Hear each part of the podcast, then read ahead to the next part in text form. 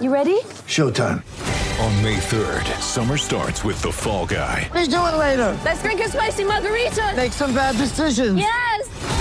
Audiences are falling in love with the most entertaining film of the year. Fall guy. Fall guy. Fall guy. That's what the poster said. See Ryan Gosling and Emily Blunt in the movie critics say exists to make you happy. Trying to make it out? Nope. Because I don't either. It's not what I'm into right now. What are you into? Talking. Yeah. The Fall Guy. Only in theaters May 3rd. Rated PG-13. Get ready for the greatest roast of all time the Roast of Tom Brady, a Netflix live event happening May 5th. Hosted by Kevin Hart, the seven time world champion gets his cleats held to the fire by famous friends and frenemies on an unforgettable night where everything is fair game. Tune in on May 5th at 5 p.m. Pacific time for the Roast of Tom Brady, live only on Netflix. Prepare for glory! I wanna know if you got your popcorn ready. Do you got your popcorn ready? I came out the womb, I was ready. And he's hit the end zone for an unbelievable touchdown. I would be honored if you played football for this team. Throw it up above his head. They can't jump with me. Golly. Oh, they tackle him at the 40 yard line. Who can make a play? I can. Who can make a play? I can. What's going on, ladies and gentlemen, and welcome to another episode of the Fantasy Football Roundtable Podcast, proud members of the Full Time Fantasy Podcast Network. You can find them at FTF Podnet on Twitter. You can find me at SportsFanaticMB on Twitter, and you can find my co-host for the day, Mr. Matthew Fox, at Nighthawk774 on Twitter. We are just one of many great podcasts, a part of this network. You have Jim Day of FF Champs, Adam Ronis and Dr. Roto from SiriusXM Radio, Bob Lung of the award-winning Fantasy Football Consistency Guide, Dwain McFarland and Blake Sullivan, and a ton of other great podcasts. Your one-stop shop for all of your fantasy news, advice, and strategies. You can find all of us on fulltimefantasy.com. For today's episode, Mr. Matthew Fox will be joining me as we break down seven of the games from the Sunday slate, including the Thursday night football game, as we were having some issues with our equipment. The audio is still a little a bit of work in progress. I'm still having some issues, but we wanted to try and get something out there. Hopefully, it's not too unbearable, and we're able to get all of this fixed before the Tuesday podcast. Uh, obviously, if it is, we apologize ahead of time if you guys can't listen to the full episode due to the audio. Uh, it does get a little um, bouncing off stuff here and there at times, so I do apologize about that. Working on getting that fixed as quickly as possible. Hope you guys enjoy the podcast.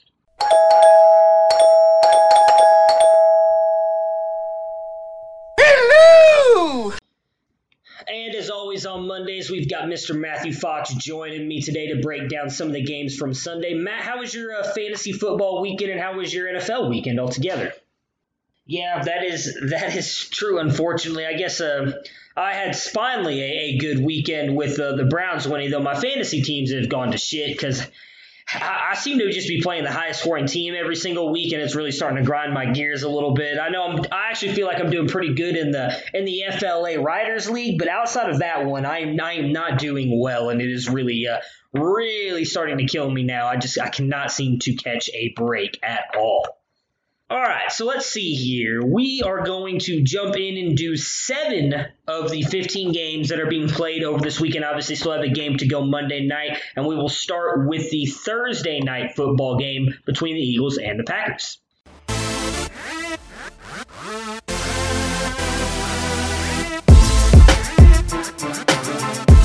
First and 10 at the Lions 29, and Prescott goes screen right.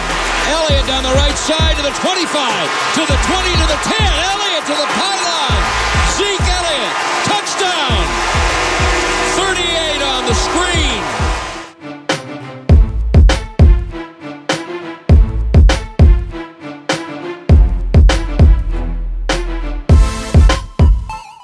Second down at 10, takes the snap, gives it. Chubb runs, he's to the 15, he's to the 20, 25, 30, 35, 40, 45, 50. Goes Chubb, he's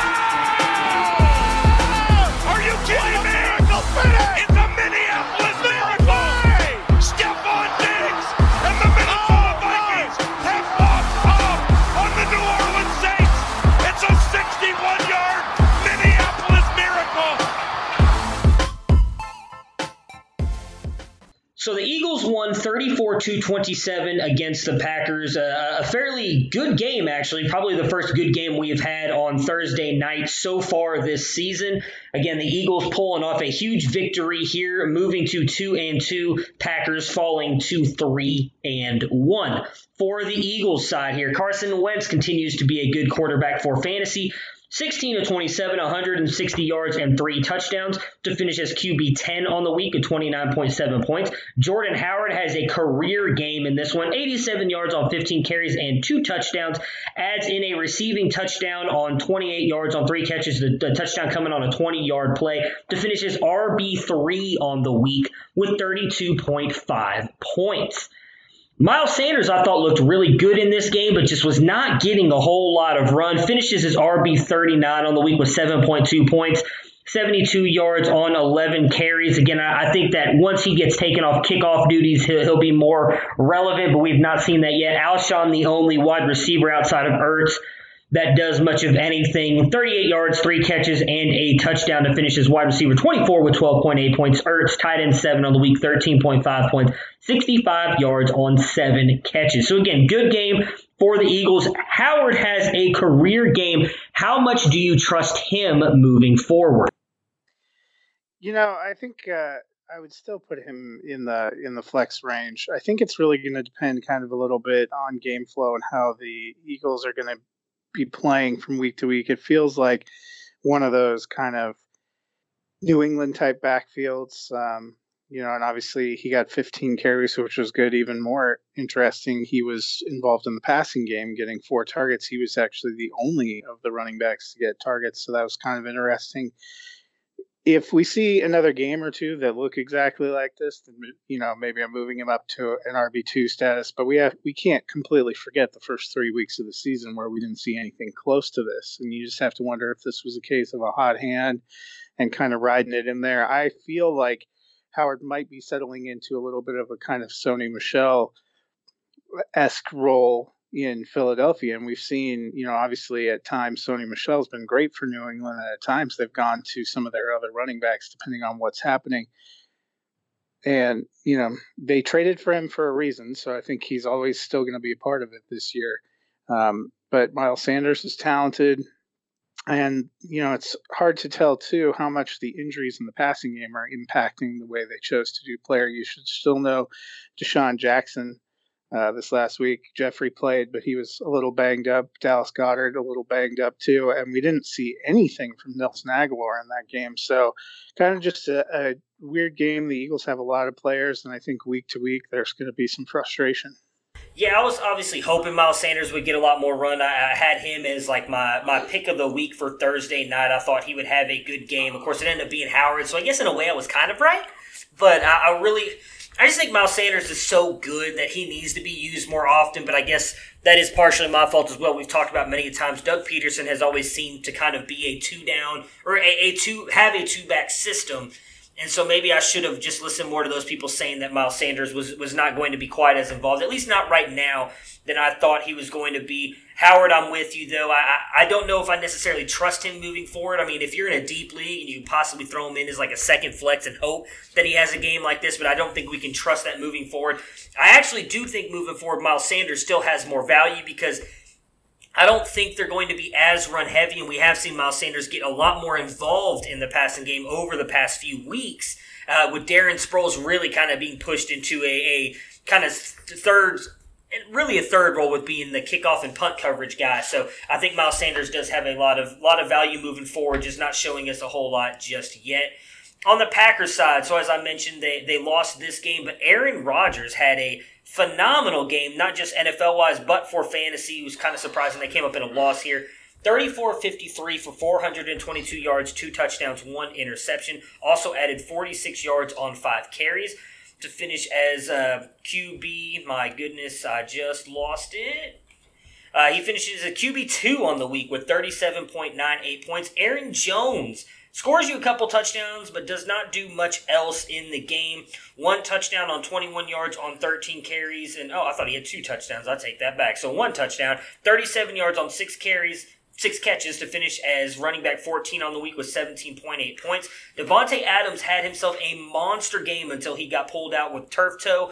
Finishes as wide receiver three on the week with 28 points, 180 yards on 10 catches. Would have definitely gone over 200 had he stayed in that game. And then Geronimo Allison steps up as the number two this week with 52 yards on three catches and a touchdown. However, Marquez Valdes Scantling did out target him, but just caught three of those uh, catches for 47 yards. And Jimmy Graham comes back alive again this week uh, one touchdown, 61 yards on six catches to finish his tight end three on the week with 18 points. Allison, wide receiver, 16 with 15.65 points. So again, despite the loss, Rodgers and most of the Packers still have a good game. Kind of surprised uh, with Jones doing such a good job against that uh, that Eagles front, which I mean, I guess he didn't really do a good job. Just the touchdown is what saved his day. But if he's going to keep scoring, we saw Jamaal Williams get knocked out with concussion. If he keeps scoring, he's definitely worth putting in your lineup every week. But Jimmy Graham, is he worthy of being a tight end two starter for you? With him, this is, I mean, two games in, in the past four that he's actually been pretty good.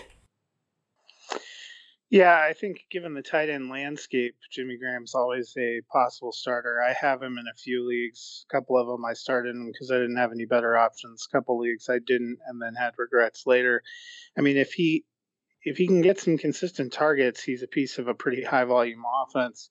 Um, there's always a chance he's going to get in the end zone. We've seen him score twice in four weeks, and those have been two good games. Two other games not so good. So it seems like he's kind of a 50 50 guy. Uh, for Jones, and it's unfortunate what happened with Jamaal Williams, but that might be the best thing for him for the next couple of weeks with reduced competition. Be curious to see um, how he can do because his his yards per carry and his production in the run game have been atrocious. Last week, I think it was 10 carries for 19 yards, got the two TDs. This week, 13 carries for 21 yards, got a TD that's not going to be sustainable though you know if you take away those tds what are we looking at here and it's not what we were hoping coming into the season yeah, I, am with you on the, the touchdowns thing. You know, I said uh, I put out there that I thought Aaron Jones would be uh, a, a decent sit this week just due to the fact of how good that defense is against the run. And, and, and, in a way, I was proven right. Again, obviously, the touchdown did help him. It made him have a very viable fantasy day. Uh, but outside of that, I don't think. Uh, you know, he if he doesn't score that touchdown, you're sitting there looking, okay, Matt was right. We should not have started him. So not not necessarily a great day for for Aaron Jones. The next game up, we've got the Redskins losing to the Giants 3 to 24. For the Redskins side here, we saw Dwayne Haskins start his uh, NFL career, and it did not go over very well for him. 9 of 17, 107 yards on three interceptions to finish his QB 29 on the week with 2.83 points. Really, only two other players worth mentioning here. Chris Thompson, four yards on four carries, but adds 56 yards on four receptions to finish his RB 32 on the week with 10 points. And then Paul Richardson with uh, Terry McLaurin out here um, gets uh, finishes really as, as the best wide receiver on the week with 14 yards on three catches. Wide receiver 65 points, nine points. I mean, Jeremy Sprinkle had a 21 yard catch. Really, outside of them, just nobody doing anything. Jay Gruden has not committed to Dwayne Haskins starting next week against uh, the Patriots, I believe, which is probably a good call on his part because we all know that Bill Belichick against first year and second year quarterbacks is pretty much money. So it's probably a good idea to throw Case Keenum back out there. With that being said, Case Keenum or Dwayne Haskins, are you even willing to put anybody outside of Chris Thompson or Terry McLaurin into a flex spot? Yeah, I think that's that's pretty much it. I of course was bummed to see uh, McLaurin miss. Uh, would have liked to see him against a Giants defense that's not very good. Um, you know, we didn't get a lot of Chris Thompson. Their offense is abysmal. You know, 121 yards passing total against again and four interceptions. against again the Giants, who we've seen lit up time and again. They most people have wondered throughout the season if they even have a pass defense, and yesterday they look like Hall of Famers out there. I I think Washington's season is lost. Case Keenum's not the future, so you got to go to Haskins at some point. Nothing about what we saw yesterday against a soft defense made you think he's anywhere close to being ready. Sort of seemed to confirm uh, the reasons that Jay Gruden had had for not wanting to roll him out there at the beginning. And we saw what the Patriots just did on the road to a slightly better and more seasoned quarterback in Josh Allen and Buffalo. So I, I don't know that next week is the ideal time. They're going to have to find a spot here in the next couple weeks and throw him out there. But after what we saw, don't hold a ton of hope for him. And I think that really depresses the pass the pass offense in Washington altogether. Yeah, I, I, personally thought that the best week for him to go out there would have ended up being, uh, I think it's next week or two weeks when they play Miami. I thought that would have been like the perfect transition spot for him.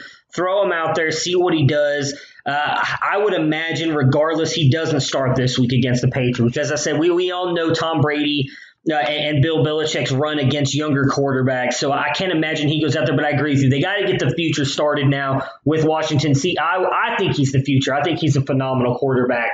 Uh, but uh, Redskins aren't going anywhere, and likely Jay Gruden is not going to be back there either. So we'll we'll see what happens with them. On the Eagles side, I'm sorry, the Eagles side, the Giants side of things. So Daniel Jones, I mean, Danny Dimes is, is 2 0 right now for the for the Giants here. Actually comes out and has a, a fairly decent game 23 of 31 with uh, 225 yards, one touchdown, and two interceptions to finish as QB 18 on the week with 20.5 points. Wayne Gallman balls out in Saquon Barkley's absence, finishing his RB5 on the week with 27.8 points, 63 yards on 18 carries and a touchdown, adds 55 yards on six catches and a touchdown, though that touchdown catch was a little. Uh, I mean, he was wide open and was wide open for a while. I mean, Daniel Jones went through like six or seven reads, it felt like, before he saw him wide open, so I don't want to read too much into that. But Sterling Shepard and Evan Engram continue to ball out as well. Sterling Shepard, 76 yards on seven catches to finish his wide receiver 12 on the week with 18.4 points. And Evan Engram, tied in 17, 19 point, I'm sorry, 9.4 points in this one, 54 yards on four catches. I really like what I've seen out of Shepard and Engram since Daniel Jones has come out again, we don't know how Shepard would have looked. He never played with Eli Manning because he got hurt. Uh, I still think he probably would have been this good. We did see the Giants give him an extension actually in the offseason, which makes me wonder if maybe they thought this was finally his year to fully kind of ball out. Uh, and I've really liked what I've saw, seen out of him. I, I, would like your opinion on Engram and Shepard. Obviously, I, am trusting both of them moving forward. They're easily in my lineup every single week. But what about Wayne Gallman? I feel like this was kind of a a fluke game. I don't want to say, say that. I know I was higher on him than you were last week when we talked about the Barkley injury. But just kind of what are you expecting out of Gallman after we saw that performance last week against a, a weak Redskins defense?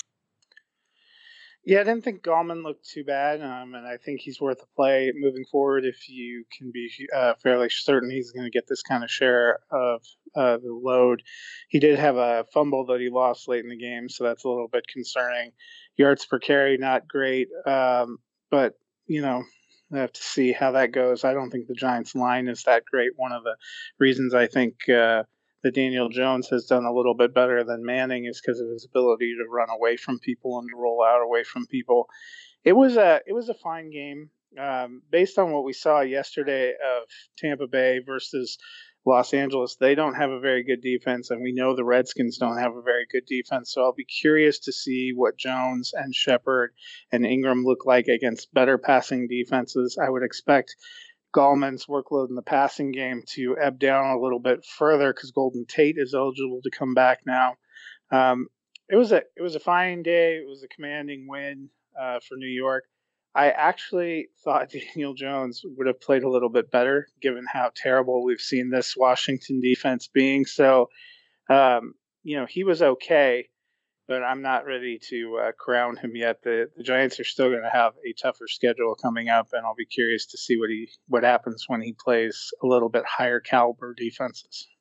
Yeah, uh, see, I, I don't. I'm interested to see how it works between Shepard and Engram, I guess is the way I want to put it, because I do think one of them is still going to continue to get the ball. Like, for instance, it'll be, I know they play the Patriots soon as well. It'll be interesting for me to see who Belichick decides to take away because you know it's going to be one of those two weapons and then how the other one steps up. I personally have liked what I've seen out of Shepard. Uh, and then obviously you have to play Engram, as we've talked about many times. The, the tight end landscape is just so bad. Even even if he gets you, you know, five points, you're likely getting a top 15 tight end. Although this year has been extremely weird for fantasy everywhere for me, it feels like. Uh, so I, I, love both those guys though right now. I agree with you on Jones. I felt like he should have played better as well. But division game, you kind of never know how those are going to shake out. Sometimes it seems like they always play each other a little bit tougher. Speaking of division games that many of us thought was going to be a tough game, I'm going to cue the music up really quick. The Cleveland Browns beat the Baltimore Ravens 42 27. Now, don't let that scoreline fool you. It was a lot closer than that, much like the Tennessee Titans and Browns game. It was like a seven point game going into the fourth quarter. Browns just kind of ran, uh, ran away with it in that one. But the Browns offense, for the most part, finally got rolling a little bit in this one, and it was nice to see Baker had himself a good day as along along with a bunch of the offense here. So Baker finishes as QB 14 on the week with 22.78 points, 20 of 30, 342 yards, one touchdown, one interception. Did try to run the ball at one point. Uh, was a little bit funny because man, did he get run down by the defender so quickly. It was really I don't want to say funny, but interesting watching him doing some of the rushing work and then Lamar Jackson and just the differences in speed there. But Jarvis Landry balled out in this one. Unfortunately, got a concussion late in this game. I would have loved to see what else he could have done. Finishes as wide receiver six on the week with 24.7 points, 167 yards on eight catches, was getting open in the zone, uh, in the open parts of the zone defense that Baltimore was playing. Nick Chubb had himself a day Really, though, because of one carry. 20 carries, 165 yards, and three touchdowns to finish as RB1 on the week with 39.30 points. Again, the 88 yard touchdown, which we have seen in a way I feel like is a staple of Nick Chubb at this point. We saw multiple times last year when he was a bench player, now as a starter. And again, a lot of those yards, half, pretty much half of his yards came on that one play. Up until that point, I believe he had like 11 carries for 30 yards. So he was not doing much on the ground. Ravens defense was doing a really good job of holding him up, but that's all it takes is that one breakaway run for him to make your day. OBJ with Chubb and Jarvis going off has a little bit of a slower game here. Wide receiver 66 with just four points in this one. Gets you 20 yards on two catches. Humphreys held uh, held him in check. Still got seven targets, but Humphreys played him really well. They obviously got into the little fight on the field. I'm not worried about that. I imagine both will get fine.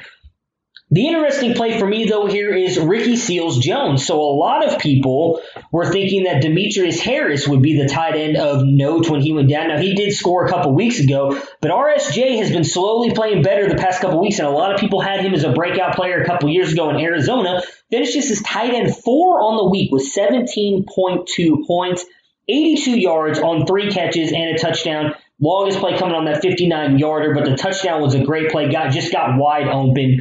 So again, I love the way that this offense looked. A little bit misleading uh, on the final score, but my question for you is RSJ is he a worthy tight end option now with Njoku likely being well Njoku's out till at least November right now, him being placed on the IR. So are you willing to pick up RSJ and possibly play him in his spot if you had Njoku? Yeah, I mean, I think it's worth picking up and stashing whether you want to play him week to week. Uh, you know, I don't know if I'm ready to go that far yet, but he definitely looks like he is picking up as the passing tight end there. Um, you know, better, much better performance. And, you know, it's amazing. This team a couple weeks ago, even last week, people really worried about their future. And you wake up this morning, they are in first place in the AFC North. So, what a difference a uh, 40 point smackdown on your division rival will do. On the Ravens side here, so it really actually wasn't a bad game for the Baltimore Ravens, although I do think they got bailed, uh, or at least Lamar got bailed out a little bit here with a, a late touchdown to Willie Snead. Lamar Jackson finishes as QB3 on the week with 36.48 points. Um, let's see here. What did his? What was he again? 24, 34, 247 yards and three touchdowns, two interceptions. Again, uh, a lot of that coming on the Willie Snead 50 yard touchdown pass. So uh, under 200 yards before that pass and that touchdown play, but did get you 66 yards on the ground again. So that is where a lot of his. Uh, points come from, and we'll obviously talk about him in a minute because he's someone that I've talked about that I think is regressing along with his running back. Mark Ingram, 71 yards on 12 carries. So actually a fairly good game here, 5.9 yard average, but doesn't do much else and doesn't bring you anything in the receiving game, which I think is why it's time to sell on Mark Ingram. RB 35, 9.6 points. Willie Snead finishes as your best wide receiver on the day with wide, as wide receiver 20 with 14.10 points. Again, 61 yards, two catches, and the touchdown. That all coming on the last uh, drive, pretty much for Baltimore. 50 yard touchdown uh, play with I think like three minutes left in the game. Let's see who else. We had Miles Boykin, who scored a touchdown, finishing as wide receiver 27 with 12.2 points, 32 yards, one touchdown, three catches. Marquise Hollywood Brown continues his slow kind of play the past couple weeks after those huge two first weeks. Wide receiver 58, 6.2 points in this one with 22 yards on four catches. And then Mark Andrews continues to be a legit top tight end, finishing his tight end eight on the week with 13.10 points, 31 yards, four catches, and a touchdown. For the Ravens, we're going to get a little bit deeper into this because I have three big questions here, all based around really their three main pieces in Lamar, Hollywood Brown, and Ingram. We all know Andrews is a solid play every single week. Would you, number one, sell high on Lamar Jackson? He is, again, now, don't get me wrong, he's still the QB1 right now for fantasy, but we've seen now two good defenses, not even great, in the Browns and the Chiefs find a way to slow him get down. Again, the Chiefs, he got bailed out with two YOLO play passes at the end of the game to really help out his numbers. And then the same thing with the Browns, the 50 yard touchdown pass to Willie Snead. Mark Ingram has continued to struggle as well, though he did get you a lot of points against the Chiefs. Not involved at all in the passing game. And when he plays teams, or when they play teams that can shut down the run, I feel like he's not going to do anything for you. And then Hollywood Brown. I don't know if you can necessarily sell high on him because this has now been two games in a row that he's been bad. Obviously, Dynasty, you're holding on to him and Lamar. But in a redraft league, would you try and sell high on him if you could, you know, banking on him having better games or find a maybe a Ravens fan that would be willing to buy him uh, at a decent price? Yeah, I don't know what you can really get for Brown. Uh, trying to sell him in redraft, uh, you can try. Uh, I I think he's going to be one of those kind of up or down. I had a uh, moment of indecision yesterday where I was con- contemplating my options since Scott, Chris Godwin was uh, questionable for the afternoon. I almost took him out and put Marquise Brown in. I actually made that lineup switch for a little while, and I looked at it and thought, no, I'll just roll the dice. I'll either get Godwin or a zero. And um, I think Jesus was looking out for me with that one because I probably I would not I would not be on this call today. I would be dead if I would have if I would have made that switch. But you know, I think coming into the season, I know both of us uh, thought that the Ravens m- might you know, be more closer to 500, you know, 10, 6, 9, and 7 uh, than a team that was going to lead out. And I think some of us got lulled a little bit to a false sense of security by seeing how they opened the season against Miami and Arizona, who we've seen now through the first month are two of the worst teams in the league, especially on defense. And I had wondered, you know, we talked about this a little bit last week, if the Ravens defense maybe wasn't as good as it had been in previous years. We saw them struggle against Arizona at home in week two. People were willing to say that that was just Kyler Murray and Arizona really got it together. In two subsequent weeks, we've seen that that isn't really the case, even though they've faced what are supposed to be lesser defenses. And the narrative throughout this entire week against the Browns was well, you know, we've seen the Browns struggle a little bit on offense against really good defenses, and that's, you know, the Ravens have one of the best in the league. And I wondered how much that was going to be true. And I think we saw yesterday their defense isn't where it was last year. And even though Lamar Jackson has taken steps forward in some ways, as a team, they might have regressed more toward the middle of the pack. I wouldn't say that they're incredibly great on one side of the ball or the other.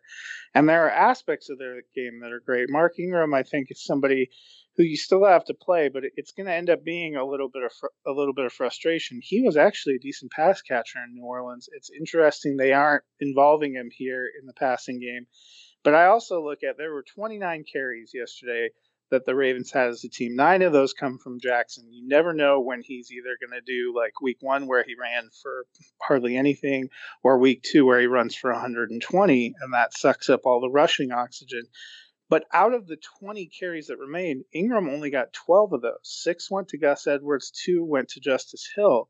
That tells you he's only getting about 60% of the run in what, as you noted, was a close game for much into the third quarter.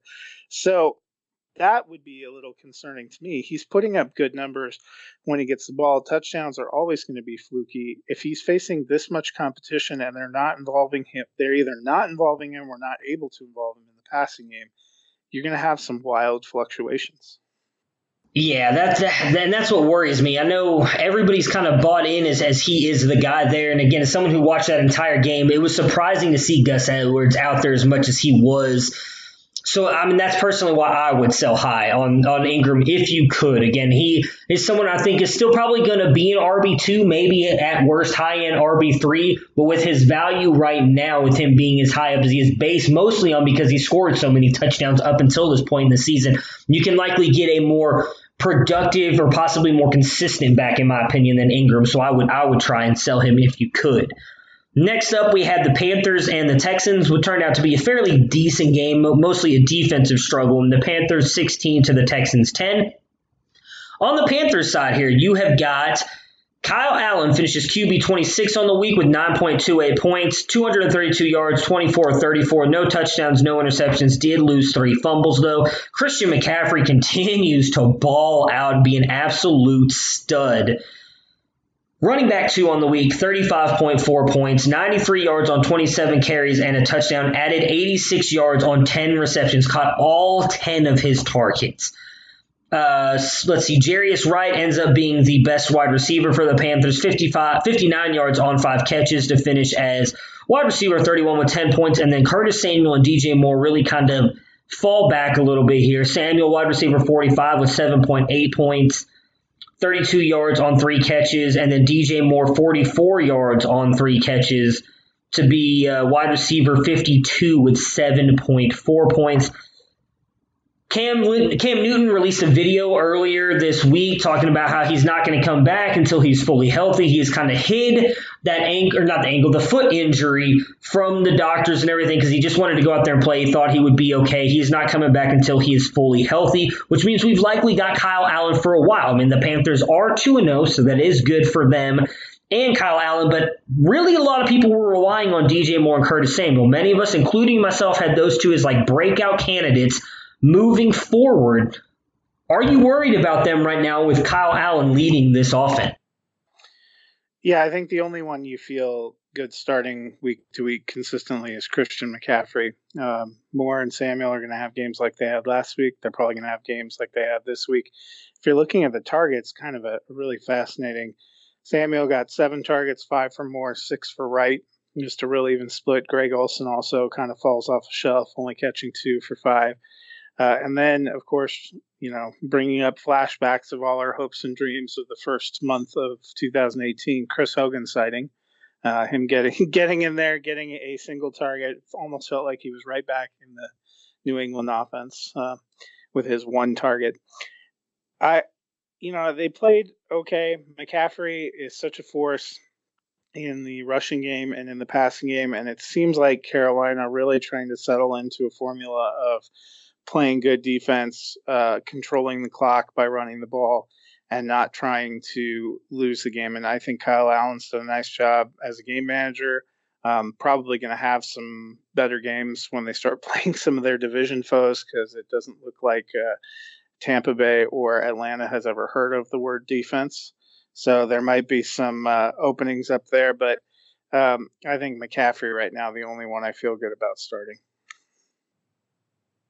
Yeah, and that sucks too because as, as I just mentioned, I'm a, I'm a huge Samuel guy. I really thought he was going to have a good year this year. I mean, I love DJ Moore coming out last year as well, uh, but I really thought Samuel was going to kind of break onto the scene. I, I just don't feel like that's really going to happen now without Cam, which is which is a little bit disappointing on the Texans side here, so Deshaun Watson struggled pretty much, pretty, pretty much, pretty mightily in this one, finishing his QB 20 on the week with 16.85 points. Uh, actually thought he gave a pretty cool interview at the end of uh, that game. Uh, a reporter asked him about the coverages and whatnot, and him explaining kind of what happened and how the Panthers played him and the respect he kind of gave Luke Kuechly, I thought was really interesting. If you guys uh, want to listen to that, it's actually a fairly interesting uh, little answer that he gives. But he goes 21 and 33 for 160 yards, um, adds 12 yards on three carries and a touchdown. Again, just getting beat up back there with a bad, bad offensive line. We saw DeAndre Hopkins throw a pass as well for an interception, which kind of hurt a lot of fantasy players this week as well. We'll just go to him. Wide receiver 53 on the week with 7.1 points. 41 yards, all on five catches. A couple weeks in a row now that he has not been good. This is actually all of last season, much like Davante Adams, he had at least a touchdown or 70 yards in every single one of his games. He has yet to do both of those things so far this season. He's obviously caught a touchdown, but that is it. It's been really depressing outside of that first game against New Orleans if you are a DeAndre Hopkins owner. The backfield continues to be just a complete cluster here. Duke Johnson finishing his RB 25, 11.3 points. Carlos Hyde, RB 30 with 10.4 points. Hyde still gets the most carries, 58 yards on 12 carries. Uh, and Duke Johnson 56 yards on six carries. So again, almost matches him in yardage on less carries. But Duke Johnson two catches for 22 yards. Carlos Hyde four catches for six yards. I mean, I feel like this offense has been looking as bad as it is because of product of how bad the offensive line is. We've seen, in a way, Deshaun Hopkins fall victim to that the past two weeks. And really, I'm, I'm wondering, is that why you think DeAndre Hopkins has fallen victim to what we've seen? Because I know the offensive line was bad last year, probably bad even the year before that. But it really feels like Deshaun Watson this year, more than any other year I've watched, is really running for his life on every single play. And I feel like that's got to affect what's going on with DeAndre Hopkins. Yeah, the big move to get Laremy Tunsil, we all kind of applauded at the time. And um, God, can you imagine what this line would be like without him? Because it does not look good. It has not looked good all season. You know, even though they were able to put up some numbers against New Orleans in that opening night game, he was getting pounded, you know, getting hurt at one point in time. And I think that's impacting his ability to rush a little bit, which is where he's going to get some of his points. He was able to run in for a touchdown yesterday, kind of salvaging his day a little bit. But, uh, you know, Watson, with where you drafted him and with the potential, you're probably still playing him. Uh, Hopkins, you're definitely still playing him with where you drafted him everything else just feels like a toss up, and you just have to hope that maybe they're going to be able to play a, a, few looser defenses. I mean, they have played the Jaguars, and then uh, the Panthers have a pretty ferocious front, so those are not easy games the last two weeks, kind of holding them down. But uh, you know, they play in a division that's going to be very tough, which we we already talked about before. You know, the Colts have a de- have improved on defense. The Jaguars obviously have a pretty impressive secondary, have a decent defense, and the Titans, you know, they go back and forth, but their defense usually seems capable of producing pressure. So this could be an ongoing uh, problem for the Texans. Yeah, I mean for sure. I really they've they've got to get that offensive line together. Maybe you're right on the defensive part. They have played some really good defenses, so hopefully playing possibly some weaker opponents here coming up that'll really help. But again, I think that is that's really been the product and why we've seen Watson, Hopkins really struggle. They're the only two main guys that we're all focusing on for fantasy.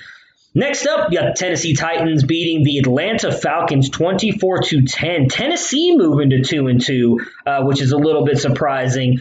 Marcus Mariota has a really good game here. QB 7 on the week, 33.7 points. 227 yards on 18 and 27 and three touchdowns, adds 22 yards rushing. Derrick Henry, I think, continues to prove that he is just an RB2, finishing his RB24 on the week, 11.8 points. Does get you 100 yards on 27 carries, uh, but not much in the receiving game or touchdown in this one, 8 yards on one catch. We saw the wide receivers kind of come alive here and remind us of just how much potential A.J. Brown and Corey Davis have. A.J. Brown, wide receiver, seven on the week with 24.4 points, 94 yards, three catches, two touchdowns. Corey Davis, 91 yards on five catches and a touchdown to finish as wide receiver, nine on the week with 20 points, 10 points. And then due to that, I think is why Delanie Walker really kind of struggled. Also came in dealing with a little bit of an injury in this one. Coming in at tight end 56 with 1.4 points in this one. So not much to write home about for him. The Titans continue to win and look like a decent team. Uh, Mariota does have the big week. However, just me personally, I don't think I can trust anybody on this offense. I, I, you know that I'm not a big Derrick Henry fan. If you own him, he's obviously getting plugged into your RB2 or flex spot every week because he's shown that he can at least give you double digit points. But are you willing to trust anybody on this offense? No, I I think this game is much more about Atlanta not being very good uh, on either side of the ball than it is about Tennessee. Derrick Henry is still probably to be a middle of the pack RB2 with some upside. You know, you never know if he's going to burst for some big plays and some big touchdowns. But um, these wide receivers, AJ Brown had a great day, but he was targeted three times, caught all three for 94 yards and two touchdowns. That's just bad defense, and that's not sustainable. Corey Davis has been clinically dead all season, gets targeted six times, catches five for 91 and a touchdown. This is about Atlanta not not as much about Tennessee to me. Yeah, and that's it's kind of surprising because a lot of people had Atlanta picked to be like one of the possible winners of the NFC South, and I don't want to say it's all because of the Keanu Neal injury because they really weren't playing before he went down. Uh, that might be part of it. He is considered one of the best defensive backs in the game, uh, but we'll we'll see what happens with Atlanta moving forward because while their defense, I feel like, is as you were just saying, really kind of not or not that good and allowing a lot of points, their offense continues to just be studs, at least for fantasy. Matt Ryan, 397 yards, 35 of 53, though no touchdowns in this one. Finishing as QB12 with 24.43 points. Fantasy wise, Devonta Freeman has a good day, finishing as RB13 with 18 points. 28 yards on 12 carries, so just a 2.3 average, but does get you eight catches for 72 yards, which I think helps. Again, Ito Smith being injured, um, not uh, he still got out there a little bit, but not quite as much as we've seen the first couple games. I think is helping out Freeman's value a little bit. Mohamed Sanu finishes as the best wide receiver, wide receiver 13 with 18.10 points, 91 yards on nine catches. Julio Jones comes in at wide receiver 37, 9.3 points, 52 yards on four catches. Riley Ridley, 32 yards, three catches, wide receiver 59, 6.2 points. Austin Hooper, though, tight end one on the week, 23.5 points, 130 yards on nine catches. Again, the Falcons offense, no matter how bad their defense is, and maybe that's helping them because they're trying to get those garbage time points or throwing the ball a lot to stay in the game, they continue to struggle, still putting up a lot of fantasy points. Two weeks in a row now, we've seen Devonta Freeman have uh, uh, decent days, at least for fantasy. Do you think he is bouncing back? And with Austin Hooper continuing to produce now, almost everything he's had one bad week so far for fantasy. Is he worthy of being a tight end starter every single week? Yeah, I'll uh, I'll address Freeman first. To me, he's still a sell high. Um, you know, eight for seventy-two in the passing game is great, but his uh, his rushing has has not been good, and I don't think it's going to be good. Atlanta's problem on offense is their offensive line, which is taking a toll on the running, but is also taking a toll, I think, on Matt Ryan and some of their ability to connect on these deep passes. He got sacked five times officially yesterday, but he took tons of hits, and that's one of the reasons they're constantly having to throw too.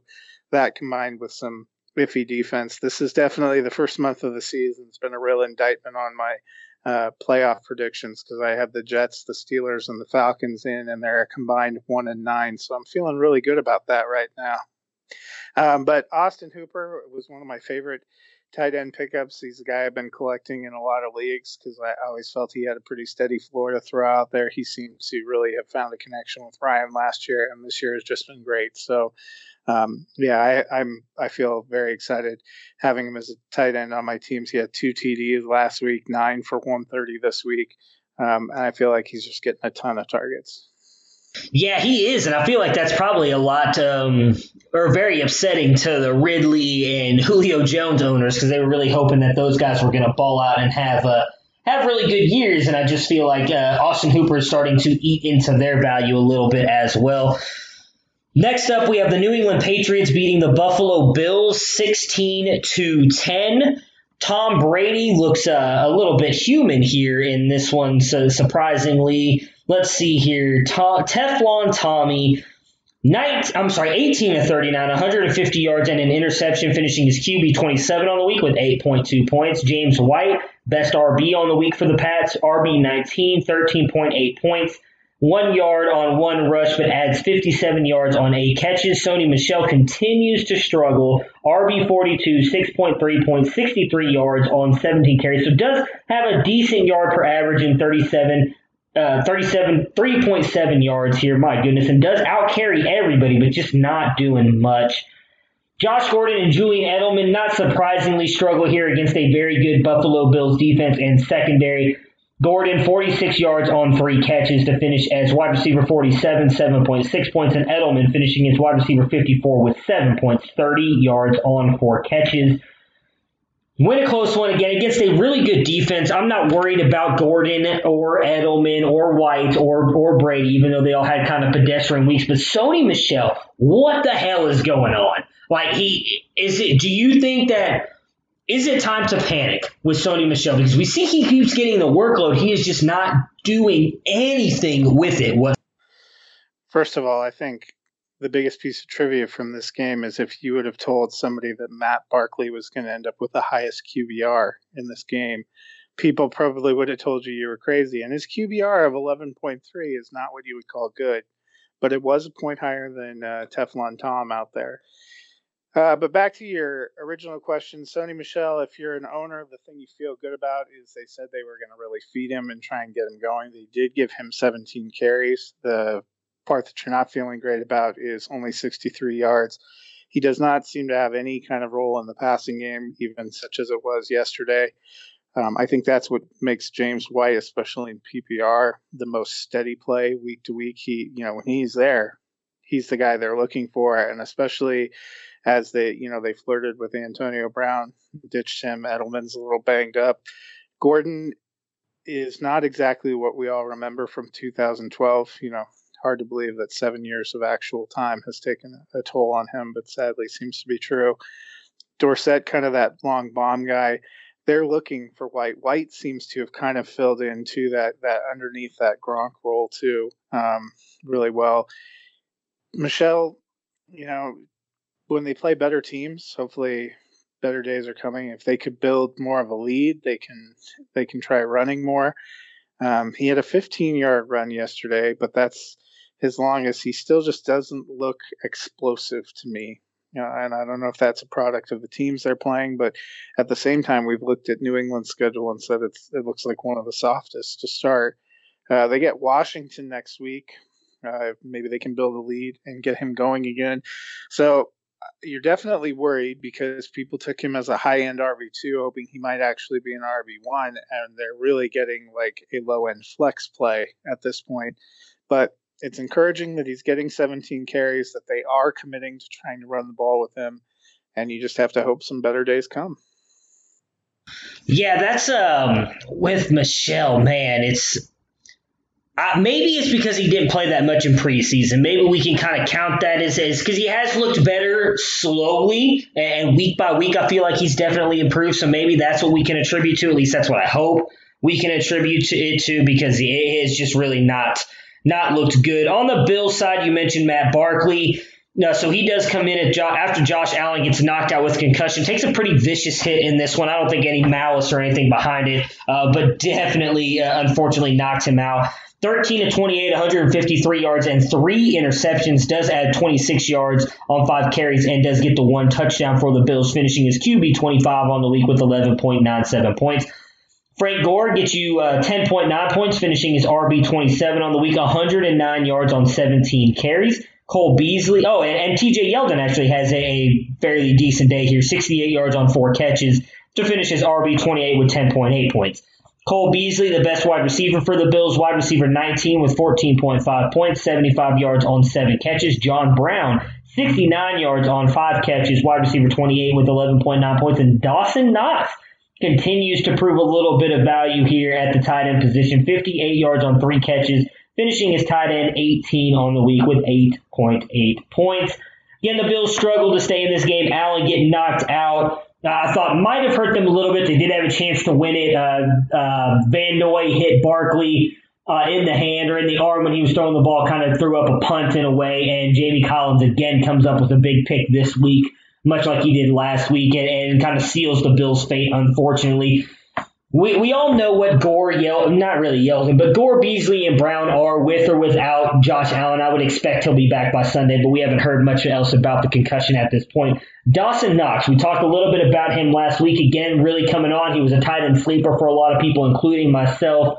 Uh, what are your, what are your thoughts on him uh, in this offense? Uh, and would you possibly be willing to stash him in a redraft league, or do you think he still needs to prove a little bit more? Tight end is such an up and down position. Um, I could see grabbing him and and stashing him somewhere. Buffalo is going to be a hard team to watch week to week. Um, you know, Josh Allen has some talent, and he obviously has the confidence of the team, but he is a turnover machine, and uh, he's not incredibly accurate. 13 to 28, below 50% completion percentage. He got sacked four times. He runs and he keeps you in it.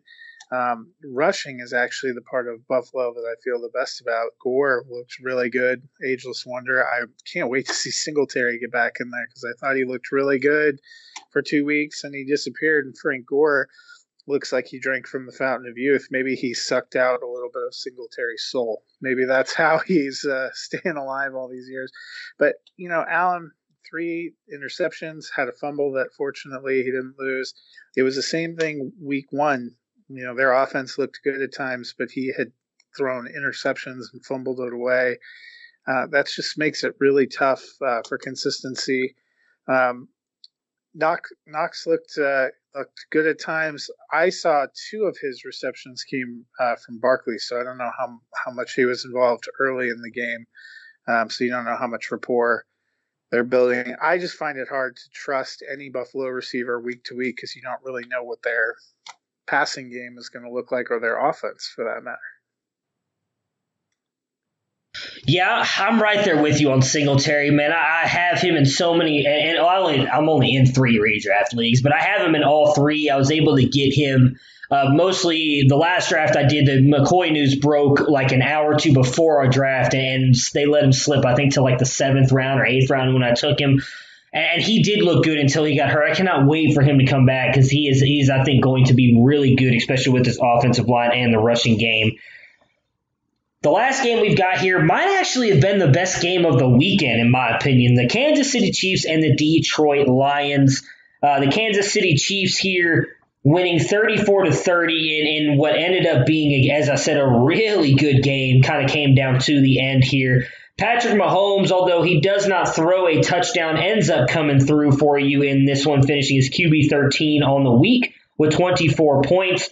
24 of 42, 315 yards, adds 54 yards on the ground. Darrel Williams finishes the best RB for them, 18.6 points, finishing his RB 10, 13 yards on 8 carries and 2 touchdowns, adds 43 yards on 3 catches. LeSean McCoy comes in at RB 15 with 16.9 points, 56 yards on 11 carries, and 1 touchdown, adds 33 yards on 2 catches. Uh, but then the wide receivers, none of them really did much of anything. Demarcus Robinson, wide receiver 51 with 7.5 points, 35 yards on four catches. Sammy Watkins actually um, has the best day really for fan, for wide receivers outside of Kelce. 54 yards on three catches to be uh, wide receiver 57 with 6.4 points. Uh, and then Travis Kelce just balls out again here. Tight end 5, 15.5 points, 85 yards on seven receptions.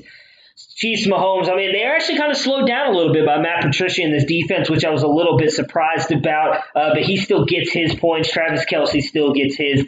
Darrel Williams ha- has been really good the past two weeks. I think kind of outplayed LeSean McCoy for the most part. Is he a worthy flex starter for you every week until Damien Williams comes back? Yeah, I think with Damien Williams, uh, I think he's actually playing the Damien Williams role, looking at the splits and stuff. He didn't do a lot on the ground, also lost a fumble. Uh, but that was he was in good company there. Watkins and uh, sadly Mecole Hardman both lost fumbles too, which really hurt their day. Uh, you know, the Chiefs showing that they have multiple ways to win. You know, just when you think Patrick Mahomes hasn't met a game that he can't throw three touchdowns, he says, "Up, wait just a minute, we'll run it when we're close." You know, and so I thought Darrel Williams kind of benefited from just being out there for a couple of goal line plunges. Uh, McCoy looks looks decent too, but uh, Darrel Williams, you know, especially seeing what he was doing in the passing game, I think that is the role they wanted Damien Williams to play, and I think it's worth considering. You know, will Damien Williams get that role back when he comes back healthy? Um, it's not like they were incredibly invested in him. I've seen a lot of talk that Andy Reid likes Darrel Williams and would like to keep him involved. When Damien Williams is healthy, does it turn into a three man?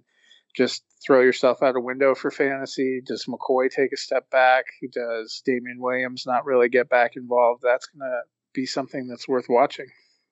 Yeah, I mean, the the one thing I would think maybe in a way they are, um, I don't want to say committed to him, but but willing to possibly give him a shot once he comes back because they did give him a two year contract. So to me, that says they're at least somewhat invested in him. But that would be really interesting because I do think Darrel Williams has has looked amazing uh, so far being out there. Let's see here. We've got on the Lions side a really good game from them. Matt Stafford finishing his QB five on the week with 34.59 points, 291 yards, 21 and 34, and three touchdowns. Kerryon Johnson has himself a day, 25 carries, 125 yards. Only coming in though at uh, running back 16 with 15.7 points. He I thought looked really good running against a, fairly decent Chiefs defense here. Kenny Golladay continues to prove he's the stud. Wide receiver 5, 25.2 points, 67 yards, two touchdowns, two great touchdowns with on five catches. Marvin Jones, 77 yards on three catches to finish as wide receiver five is, I'm sorry, 32 with 10.7 points. And then TJ Hockenson comes back. Got a TJ Hockenson sighting here. Tight end 14, 11.7 points, 27 yards, three catches, and a touchdown. Great game for the Lions. Fumbles cost them, as you mentioned. Not only did the Chiefs have fumbles, but so did the Lions. There was five fumbles altogether, I believe, in the third quarter is what it was. It was just ridiculous. Matt Stafford proving that maybe last year was the aberration. He has looked really good so far this year. And again, in, a, in an offense we all thought would be extremely run heavy with Darrell Bevell coming over there. They have thrown the ball quite a bit. Kenny Golladay continues to look like the number one and an absolute stud. A guy that some guy in the fourth, fifth, and possibly even sixth round in the draft, he is definitely proven to work for you. Is is Marvin Jones worthy of being a flex for you? Because I feel like he's really kind of bounced back after the first two weeks were pretty bad. He's looked good in week three and four. And then is Hockenson back on your tight end radar with a, a not great performance, but decent performance here. Did get three targets, so he was kind of right in the mix with a lot of guys outside of Kenny Golladay and Marvin Jones. Yeah, I think TJ Hockenson, I'd put him a little bit in the same category we had Jimmy Graham. You know, he's in what looks to be a pretty decent offense. This, you mentioned it earlier, I thought this really was the game of the day and the game of the weekend. Just uh, the Lions, a team that has shown a lot more heart and a lot more uh, on both sides of the ball than we expected. You know, if they hadn't maybe suffered a little opening day fatigue in the desert, probably be three and one right now uh, instead of two one and one. Um, and you know they they kept battling back.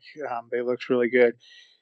Hockenson, I feel like you know he's in a decent offense. If he gets you a touchdown, he's going to be worth it. Kind of like Jimmy Graham getting those touchdowns from Aaron Rodgers. But when he doesn't, I haven't seen enough catches and yardage to be uh, to feel steady. I mean, you know, Travis Kelce, we've seen a couple of games this year where he hasn't gotten touchdowns, but he gets six, seven receptions, gets you between 60 and 100 yards. He's setting a solid enough floor. Three for 27 is not a solid enough floor to feel good about if you're not getting that touchdown. I think that's just a little too inconsistent, especially when you have a monster like Golladay on the goal line, who is somebody that you're going to be able to throw the ball up to.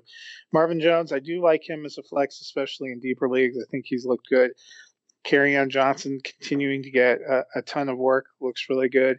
It was interesting to see how they were working in J.D. McKissic yesterday. Might be one of the reasons they decided to let uh, C.J. Anderson go. He was uh, he got a couple of targets, caught a pass, got four carries for 30 yards.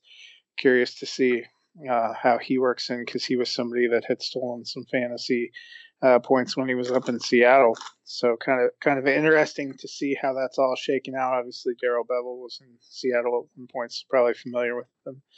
Um, but you know, Matthew Stafford, I think last year was not a great year for him. A lot came out in the offseason about how sick his wife was and what an emotional toll that was taking on him. And I think people didn't realize all that was happening. He wasn't right physically. And this was a Lions team that kind of gave up. They traded Golden Tate. Marvin Jones got injured. They didn't seem to have a real identity on the offensive side of the ball. And I think we were we were too quick to write off Matthew Stafford. I know I was as somebody who you can feel good about again being in the conversation, especially in a year like this where we've seen so many quarterbacks just get hammered. Uh, Matthew Stafford just rolling right along and, and looks to have a pretty good offense again. Yeah, that's a good point about his wife. I, not that I forgot that that happened, but I did forget about that that article coming out, kind of talking about that. Maybe that is that is why he struggles so much. But um, and they've they've really lived up to I mean, I mean, I shouldn't say the hype, but they've really proven at least our buddy John Hamler's right because he he really was all in on them earlier. So he, he's definitely proved, uh, or at least so far, looking like his prediction of them winning the NFC North and Kerryon Johnson being an absolute stud outside of Week One is is proving to be right. So, Matt, obviously, thank you so much for joining me today to break down these seven games. We will be back tomorrow as we will break down the remaining eight games, including the Monday night football game that will be going on tonight between the Craptastic Bengals and the Craptastic Pittsburgh Steelers. Have a great night and look forward to talking to you again tomorrow. Yep, sounds great. And just remember, whoever wins this Craptastic game tonight is just one game out of first place in the AFC North.